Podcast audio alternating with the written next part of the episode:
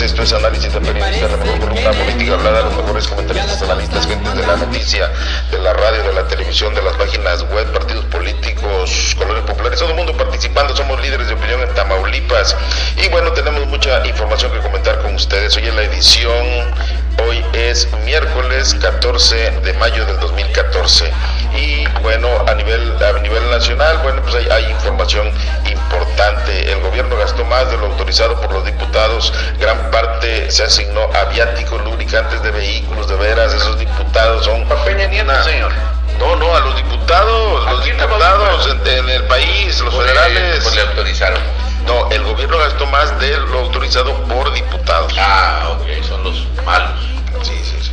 Bueno, y por otro lado, también con más información, inicia el periodo extraordinario de sesiones en el Congreso. El Palacio Legislativo de San Lázaro se llevó a cabo eh, el día de hoy la sesión de instalación del Congreso, con lo cual inicia el periodo y extraordinario de sesiones para abordar el tema en materia político-electoral. Esto es importante para nuestro país porque ahora sí, con Peña Nieto, las elecciones van a ser excelentes, señores. No va a haber fraudes como lo había en el PAN, de veras, y como quiere el peje que, que se, haya, que se haga fraude.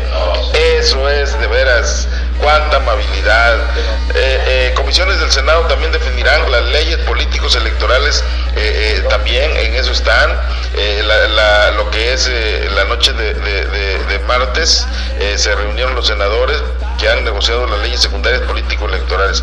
Habrá una revisión del proyecto de dictamen que mañana será discutido en comisiones del Senado a partir de las 9 de la mañana. O sea, se está discutiendo el día de hoy esta información, señores.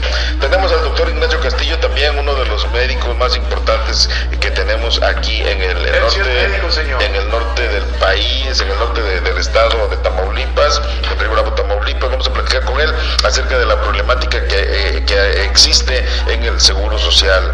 Eh, estaremos platicando. Oscar Alviso, corresponsal del periódico La Tarde, ex dirigente estatal de periodistas, actualmente secretario nacional, señor, de protección a periodistas, de veras, casi senador, diputado federal, alcalde, y, y, pues aquí nosotros vamos a hacer sus chalanes, señor.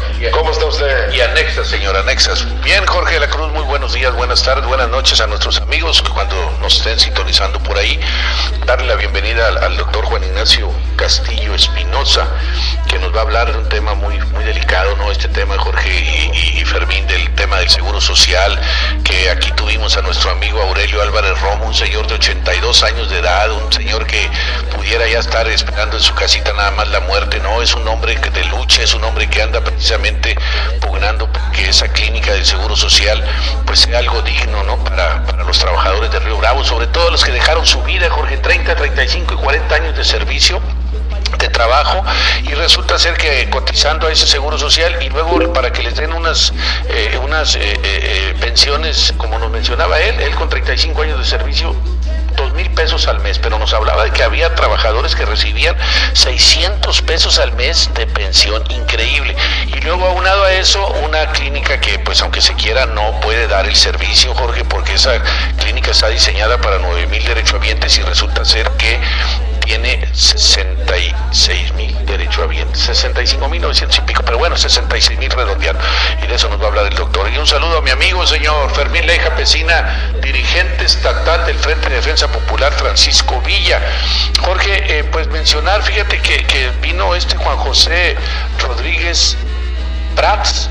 Este señor es un panista, fue periodista en su tiempo tabasqueño, si mal no recuerdo. Él es del tiempo aquel cuando, cuando eh, Roberto Madrazo Pintado empezó por allá eh, disputando la, la gubernatura de, de Tabasco. Era Juan José, era eh, Roberto Madrazo y era, era mi amigo el señor Andrés Manuel López Obrador. Y ahí hubo una división. Rodríguez se fue, se fue al, al PAN, eh, el PG se fue al PRD, llegó a ser dirigente estatal del PRD en Tabasco.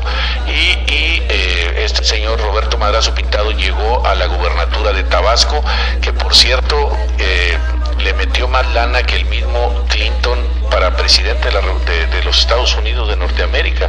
Bueno, Roberto Madrazo gastó más millones de dólares que el mismo Clinton. Increíble, increíble.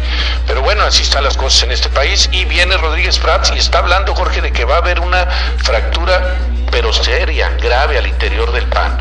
Y no nada más en Tamaulipas, está hablando de varios estados, sobre todo los estados donde gobierna el PAN, como es Rafael Moreno Valle allá en Puebla, quien ya fue denunciado ante la Fiscalía Especializada en Delitos Electorales porque anda induciendo el voto a favor de su amigo señor de Gustavo Madero. Fíjate nada más. Madero, va a ganar, tiene todo el estado Bueno, de, Puebla. Lo que pasa es que dice Rodríguez Prats que se está perdiendo lo más bello del PAN, que era la democracia, la Ah, sí, auténtica democracia. Bueno, él, está diciendo, señor, él está diciendo, y fíjate, Guillermo Padres, ¿sí sabe quién es? Es el gobernador de Sonora, señor, el que ganó la gubernatura en Sonora gracias a aquella tragedia tan espantosísima, ¿no? De aquellos niños que murieron en la, en la guardería ABC. Si no hubiera ganado el PRI, Jorge, hubiera ganado el PRI, allá estaba gobernando Ed- Eduardo este Robinson Bush, se me va el nombre de pila, pero es Robinson Bush, que pues hizo un papel mediocre como cualquier gobernador priista, ya ve cómo son, pero sin embargo el PRI hubiera ganado, se lo hubiera llevado el PRI ahí en Sonora, pero se da esa circunstancia trágica, tremenda, ¿verdad?, que lastimó a todo el país de, la- esa- de la mortandad de esos niños que, que mueren quemaditos en esa guardería ABC y obviamente la gente, el voto de castigo en contra del PRI y le dan la oportunidad a Padres, porque aparte Padres dijo que él iba a luchar porque se hiciera justicia, que se castigara a los culpables y bla, bla, bla, bla. El señor ganó y no hizo nada al respecto. Y ahora, fíjate, ahora incurre en esta situación también de estar, y ya lo declaró, ¿verdad?, de que van a votar todos los funcionarios del gobierno de, Sonora, eh, eh, van a votar por, el- por este señor Gustavo Madero. Y a mí no me importa que no gane el Cordero tampoco, ¿verdad? Ese es el que dijo que los seis mil pesos, con seis mil pesos usted podía mandar a su hija al colegio, señor. Con seis mil pesos pues, mal comemos, ¿verdad? Pero bueno, de esta, esa es la situación. La votación del PAN a nivel nacional se va a dar este próximo domingo, Jorge. Que, por cierto, señor, yo cumplo 29 años de casado, felizmente casado. ¿Qué tal? Bueno, lo felicito, señor, de veras. Más a su esposa por aguantarlo, por soportarlo, señor. No, pero pues a usted ya le ganó Fermín. No, Fermín tiene 100 años de edad. Y la conoció cuando Adán y Eva en aquellos tiempos, luego estuvieron juntos. Sí, andaban juntos y luego este. En honor a, Eva le pusieron a, a mi Eva, Eva. como, como Eva. Así es. Fermín Leija Pesina, uno de los hombres más importantes que tenemos vivos, afortunadamente, nos está robando el aire, pero no importa, aquí lo aguantamos a Fermín Leija, es un hombre de izquierda equivocado porque, bueno, pues se fue al, al PRD, un partido nefasto, pero en fin, pues es, es parte de nuestra sociedad, tenemos que aguantarlo, no nos queda más nada. Fermín Leija, maestrazo, me da gusto saludarte. Bueno, Jorge, buenas, buenas tardes y, buenas tardes a nuestro público y aquí al licenciado Arbizo y al doctor, eh, mi amigo, por cierto, eh, de hace mucho tiempo, doctor eh, Castillo Espinosa, Juan Ignacio, qué bueno que está aquí con nosotros. Este, yo, yo, yo digo, eh, dices tú que tristemente me fui a la izquierda, pues sí, pues también mi abuelo aguantando al PRI y luego mi papá, yo ya me fastidié, dije, no, hombre, pues ahí que lo aguante Jorge. No, yo mejor me voy a formar un partido junto con el ingeniero Cuauhtémoc Cárdenas y formamos el PRD. Por eso ya cansados del PRI, pero así como estás diciendo tú, este, ya muchos se cansaron y se van a venir al PRD. Pero mira, este, yo formándome en la izquierda, pues me interesan los problemas sociales, lo, lo, lo que más duele da de cualquier, de los obreros, de los campesinos. No, no, no, no, que, no, que la salía que una artista lució un collar de 7 millones de dólares. Por favor, a mí no me interesa, no me interesa que los campesinos les paguen bien su cosecha y que les bajen el fertilizante a precio eh, justo y que las tortillas no las aumenten, maestro, ya están a 15 pesos el kilo. Ya, no, y la educación, oye, te cobran ahí. No, pero además la medicina, oye, la salud. Tristemente aquí en el Seguro Social, yo tengo amigos en todas las colonias y, se quejan que llegan al Seguro Social y luego los mandan a Reynosa. Y luego Reynosa no los atiende y lo mandan a Monterrey. Y luego oye, no hay camas aquí, pero de aquí, por eso le voy a, pedir aquí y gracias al doctor Castillo, que él sabe más de eso, de medicina y de cómo deben estar este, funcionando los hospitales. Y, pues bueno, aquí le paso la palabra, si tú me permites, tú pasas la verdad, pues tú eres el bueno. Así es, vamos a darle entrada de lleno a, a- lo que estamos listos para, para hablar precisamente de la problemática que existe en el Seguro Social aquí en Río Bravo. El doctor Castillo, bueno, toda una, una vida ejerciendo aquí en Río Bravo. Y bueno, vamos a platicar. Ya, ya, ya eh, entrevistamos precisamente a, don este Aurelio Álvarez Romo, quien él y, mandó un oficio al presidente de la República, Peña Nieto. El, presidente amablemente le contesta, le ordena a Tamaulipas que, que ponga atención al caso de la clínica de Río Bravo, que tiene una sola cama y, falta medicamento, no hay ambulancia, la, ambulancia está descompuesta y bueno, y si vas a una cita para especialistas, te, te, mandan a los dos meses, para ese entonces ya te moriste, de veras, y, Fermín eh, es el que tiene más problemas porque siempre va a que le chequen la próstata y, bueno, pues no se espera dos meses, es mucho tiempo, ¿te imaginas aguantarse tanto tiempo? Y luego, segunda opinión, no, no, no, grave esa situación. Vamos a entrar de lleno querido doctor Ignacio Castillo, me gusta saludarte. ¿Cómo estás, maestro? Muy bien, buenas tardes. Agradecido por la invitación con ustedes a su programa, al licenciado Oscar Alviso, a ti, Jorge, y a mi buen amigo Fermín Leiva. Platicar, platicar, que me historia, tú conoces eh, cómo está la historia del Seguro Social aquí en el municipio de Río Bravo, coméntanos qué, es lo que está pasando, qué es lo que hay, cómo ves como ciudadano, ya, ya no como, como profesionista, sino como ciudadano, me gustaría que, me comentaras. Bueno, la situación a la que expresó Fermín con la gente que es derechohabiente del Seguro Social en Río Bravo, pues eh, es caótico, es, eh, me baso en esto porque hay necesidad de hacer un poco de historia con el problema del Seguro Social de Río Bravo. Precisamente hace veintitantos años, eh, el Seguro Social de Río Bravo tenía un nivel muy favorable, era un hospital de segundo nivel, donde había las especialidades más básicas para atender a la derechohabiencia de este municipio. Tenía pediatra, tenía ginecólogo y obstetra, tenía traumatólogo, tenía médico internista y un grupo de equipo de médicos pasantes de, para servicio social. Y prestaban una atención muy adecuada y de acuerdo a las necesidades de, la gente derechohabiente. Sin embargo, fue hasta 1998 que, por coincidencias de la vida, en ese entonces éramos directores de la Cámara Nacional de Comercio de Río Bravo y el comité municipal de ese momento de la Cámara, que encabezaba un buen amigo, el señor Jesús Mele, me pide por ser médico de que haga un escrutinio serio y acorre las necesidades del sentir de los trabajadores de Río Bravo, que su servicio de salud pues será el Seguro Social. Y traemos, eh, invitado por la Cámara de Comercio de Río Bravo, en ese entonces a un delegado regional con sede en la ciudad de Monterrey, Nuevo León, que representaba a los, a los estados de la zona norte en ese momento, para que de viva voz de nosotros, pues él atendiera esta demanda y nos ayudara. Nos escuchó atentamente y efectivamente nos dio la razón de que no era posible que Río Bravo teniendo el hospital del Seguro Social, un segundo nivel, pues ya no existiera y nada más se convirtiera en una unidad de medicina familiar. Entonces él, eh, conmovido por la situación que tenía la derechohabiencia de Río Bravo, y hablo que en ese entonces no nomás eran los trabajadores de los, del, comercio Río Bravo, eran los obreros y obreras que todos los días se desplazaban a cumplir con su trabajo en la madrugada y regresar por la tarde, y eran miles. Y en la actualidad, pues, como decía el licenciado Oscar Alviso, ya son 66 mil derechohabientes que esta clínica tiene la responsabilidad de atender.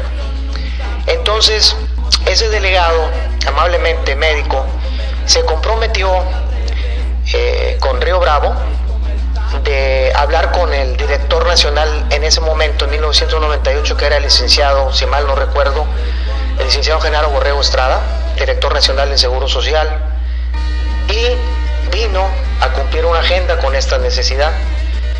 Y para los que estuvimos presentes fue precisamente aquí en el, en el centro de la Cámara de Comercio, en su salón de eventos, donde vino el director nacional, el licenciado Borrego Estrada, acompañado del gobernador de ese momento, Manuel Cavazo Lerma, y venía todo el equipo del licenciado Borrego. Estuvo presente el delegado de Nuevo León, estuvo presente el delegado del Seguro Social en Tamaulipas de ese momento. Sería imposible recordar sus nombres porque todo eso está en una bitácora que por ahí debe tener actualmente la Cámara de Comercio de Río Bravo, archivado. Y ahí, de viva voz, se comprometió el director nacional eh, a solucionar a gritos este, el- la demanda. Digo a gritos porque había mucha inconformidad por parte de la derecho audiencia y, este, y dejó finiquitado que el hospital, la clínica de Río Bravo, de- a desaparecer como unidad familiar, no nada más exclusivamente para consulta externa, que en ese momento tenía cuatro camas, cinco máximo para atender las urgencias, para volverlo a convertir en un hospital de segundo nivel. Hicimos un recorrido al terminar aquí el, evento, eh, ¿cómo se le dice? Pues el evento de, protocolo y nos fuimos todos a pie, porque está cerquita de aquí donde estamos platicando, y este, le dimos una visita al hospital. ¿Cuál sería nuestra sorpresa? Que había más de cinco camas, había aproximadamente unas 14 camas, eh, había una sala de atención de partos con, con, su lámpara quirúrgica apropiada, había el quirófano excelente con todo su equipo y el recorrido todos los hicimos muy bien y todo el mundo nos quedamos muy contentos.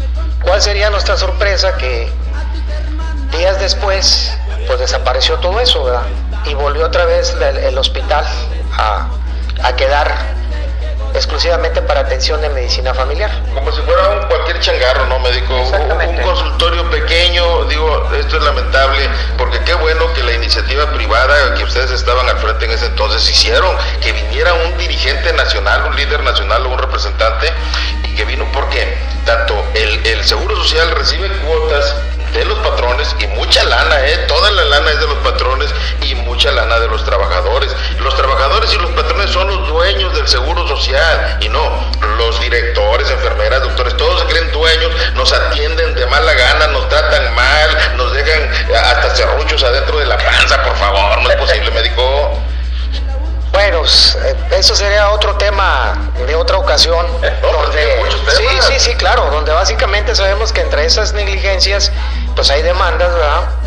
Eh, al, Consejo Nacional de Arbitraje Médico. Pero abocándonos a lo que fue invitado, pues, eh, ¿cuál sería nuestra sorpresa, verdad? Que nos sentimos decepcionados porque otra vez volvió a la unidad a quedar como familiar. Y pues todas las emergencias y urgencias y todas las compañeras obreras de las maquiladoras seguían alumbrando los pasillos del Seguro Social de Reynosa. Y cosa que tengo entendido que hasta la fecha sigue privando, ¿verdad? Porque ya creció eh, la derechohabiencia de Reynosa, eso agreguen la de Río Bravo más la de la región. Y que pues esperamos que ahora sí, si alguien nos está escuchando, pues de una vez el hospital de alta especialidad, que va a ser un gran hospital regional y que ya sabemos dónde está ubicado, este, pues lo echen a andar, ¿verdad? Porque eso vendría también a solventar las necesidades, sobre todo de enfermedades importantes para los derechohabientes de Río Bravo. Pero, pero médico, pero a nosotros qué nos interesa, tenemos Monterrey, tenemos la raza en México, tenemos buenos hospitales, el Seguro Social es, es muy bueno, pero nosotros queremos Río Bravo, o sea, e- e- ese hospital muy a fuerzas le va a dar entrada a Reynosa, porque Reynosa también carece de, de- de- de hospital. Déjenme terminar. Buena observación. A lo que yo me refiero es que es un hospital de alta especialidad. O sea, son casos muy especiales con especialidades de la medicina, ¿verdad? Lo más moderno. Para, para que me entiendan, es un equivalente al hospital de alta especialidad que existe en Ciudad Victoria, Tamaulipas. Pero es para otro tipo de derecho de audiencia, que es para, para población abierta. Bueno, pero sí sería muy justo tomar el sentir del señor Aurelio Álvarez Romo, que me consta de que muchísimos años él ha pugnado y luchado para que los, más que todos los pensionados y jubilados, tengan un trato digno de atención médica. Entonces, pues señores, urge, urge que, que este hospital de Río Bravo desaparezca como unidad de medicina familiar, posiblemente por nomenclatura de ellos siga, va a tener que seguir dando consulta externa, ¿verdad? De las enfermedades más prioritarias o más comunes o todas las crónico-degenerativas. Pero sí, Río Bravo se merece un hospital del Seguro Social de segundo nivel.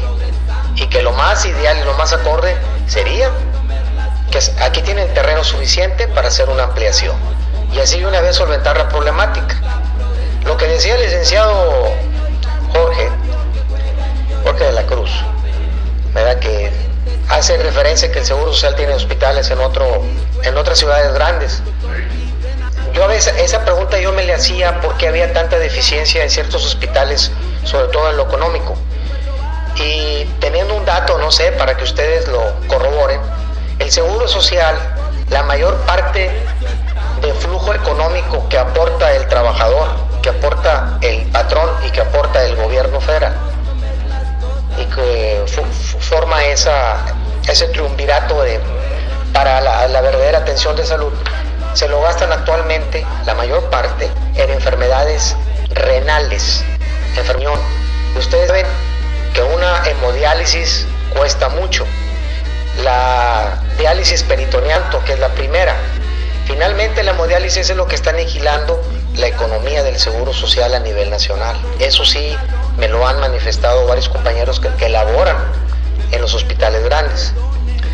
Pero yo vuelvo a hacerme la pregunta como ciudadano, si en 1998 prometieron que el hospital se iba a ser de segundo nivel y que a los pocos días vimos que no era una realidad, ¿cuántos años han pasado? Y seguimos con el, con el mismo problema. Un problema que viven los derechohabientes del, del Seguro Social en Río Bravo y que en aquel entonces eran treinta y tantos mil, y ahorita ya son sesenta y seis mil. ¿Una cama es correcto? ¿Una No, ambulancia? no, Digo, para no. 60 mil. No, no, no, no de ninguna manera, de ninguna manera. Ahora, no haber ambulancia para una emergencia y si no tienen ambulancia, entonces ¿cómo van a trasladar al enfermo? Si hay dos al mismo tiempo. O sea, es, es Ahí hace falta que crezca la plantilla laboral también, más médicos, más enfermeras, todo, o sea, todo. para 60 mil. exactamente, es correcto. Lo que no me queda claro, médico, es en, en 1998 es cuando la transforman en, en UMF, en, en Unidad de Medicina Familiar. Antes sí funcionaba como hospital de segundo nivel, había todos los servicios. Alguien de manera equivocada o por alguna cuestión política decidió bajarle de nivel y dejarla como está ahorita. Ese es el problema. Sí, así es. Bueno, yo estuve presente en 1979 porque tenía dos compañeros, ellos estaban haciendo el servicio social aquí en este hospital y yo lo estaba haciendo también en un hospital del Seguro Social, pero en Nuevo León. Y pues por, por ser de Río Bravo y ser paisanos, yo los visitaba ¿eh? y yo miraba, ¿verdad? Pues, pues con nivel 2. O sea, niños internados atendidos por pediatra, eh, madres derechohabientes atendidos sus partos, se le hacía sus cesáreas, ¿verdad? Este, en tiempo y en forma, con buena programación. eh, lo de traumatología, las fracturas, ¿verdad? Inclusive hasta cirugías de trauma también se realizaban en los quirófanos. Y finalmente, pues las enfermedades crónico-degenerativas con problemas, que eso manejaba medicina interna, ¿verdad? Y posteriormente, pues lo normativo que es la consulta externa con médicos familiares atendiendo las necesidades, ¿verdad?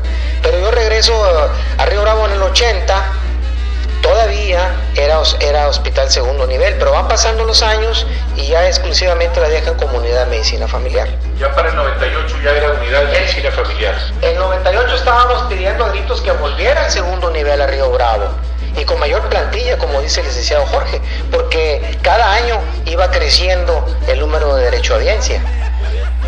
Y acá el problema, fíjense, el engaño, el engaño. Está como cuando el gobernador vaya a ir a un municipio y ¿qué hacen los alcaldes? Pues le barren y trapean y todas las calles pintan los, pintan los camellones. Y digo, eso es en todos los 43 municipios, porque viene el gobernador y por eso hasta ponen un arbolito por ahí. Hay beneficios, pero son beneficios nada más pasajeros. Es lo que pasó ahí. Vino, vino Genaro Borrego Estrada y oye, pues metieron más camas, Jorge, y metieron esto, metieron para que el señor se llevara una buena impresión. Ya se fue el fulano quitaron todo. Qué bárbaros. Pero bueno, sí es esto. Bueno, y, este, y es muy necesario que usted lo abre eh, con la persona que, era, que estaba de presidente y les puede decir de la- a la hora que ustedes quieran, ¿verdad? Era el amigo El, el- no, el amigo Jesús Mele. Ah, Aquí- bueno, ya- ya- Taganaco. y aquí veo que han pasado uno, dos, tres, cuatro, seis con el actual. Han pasado ya seis presidentes de la Cámara de Comercio de Río Bravo y no se ha resuelto la situación. Pero también va a ser una arenga y lo quiero dejar bien claro. A ver. ¿Qué hacen compañeros de lucha de la CPM? De Río Bravo con el apoyo de Tamaulipas, de la Federación. ¿Y qué hace el Nacional? Porque esto ya debía, ya debía tenerse en la mesa con esta problemática el, el líder nacional Joaquín Gamboa Pascoe. Entonces, no ¿qué les está? interesa, no les interesa. Acá el problema es de que todos deberíamos de abocarnos, deberíamos de involucrarnos en este tema para que, es que aquí se beneficia Jorge, me beneficia, yo tengo seguro. Más que bueno, pues yo nunca voy, yo trato de, de- me, trato de otra manera, ¿no? Pero, pero a lo que voy yo es que to- toda la sociedad riobravense debe involucrarse, es, algo que nos afecta a todos, nos atañe a todos. Entonces, esas gentes, esos líderes nacionales, no, hombre, se Gamboa Pascual. Lo yo siento que esto es un gran desbarajuste, que, que- todos son parte de este gran engranaje que hay a nivel nacional.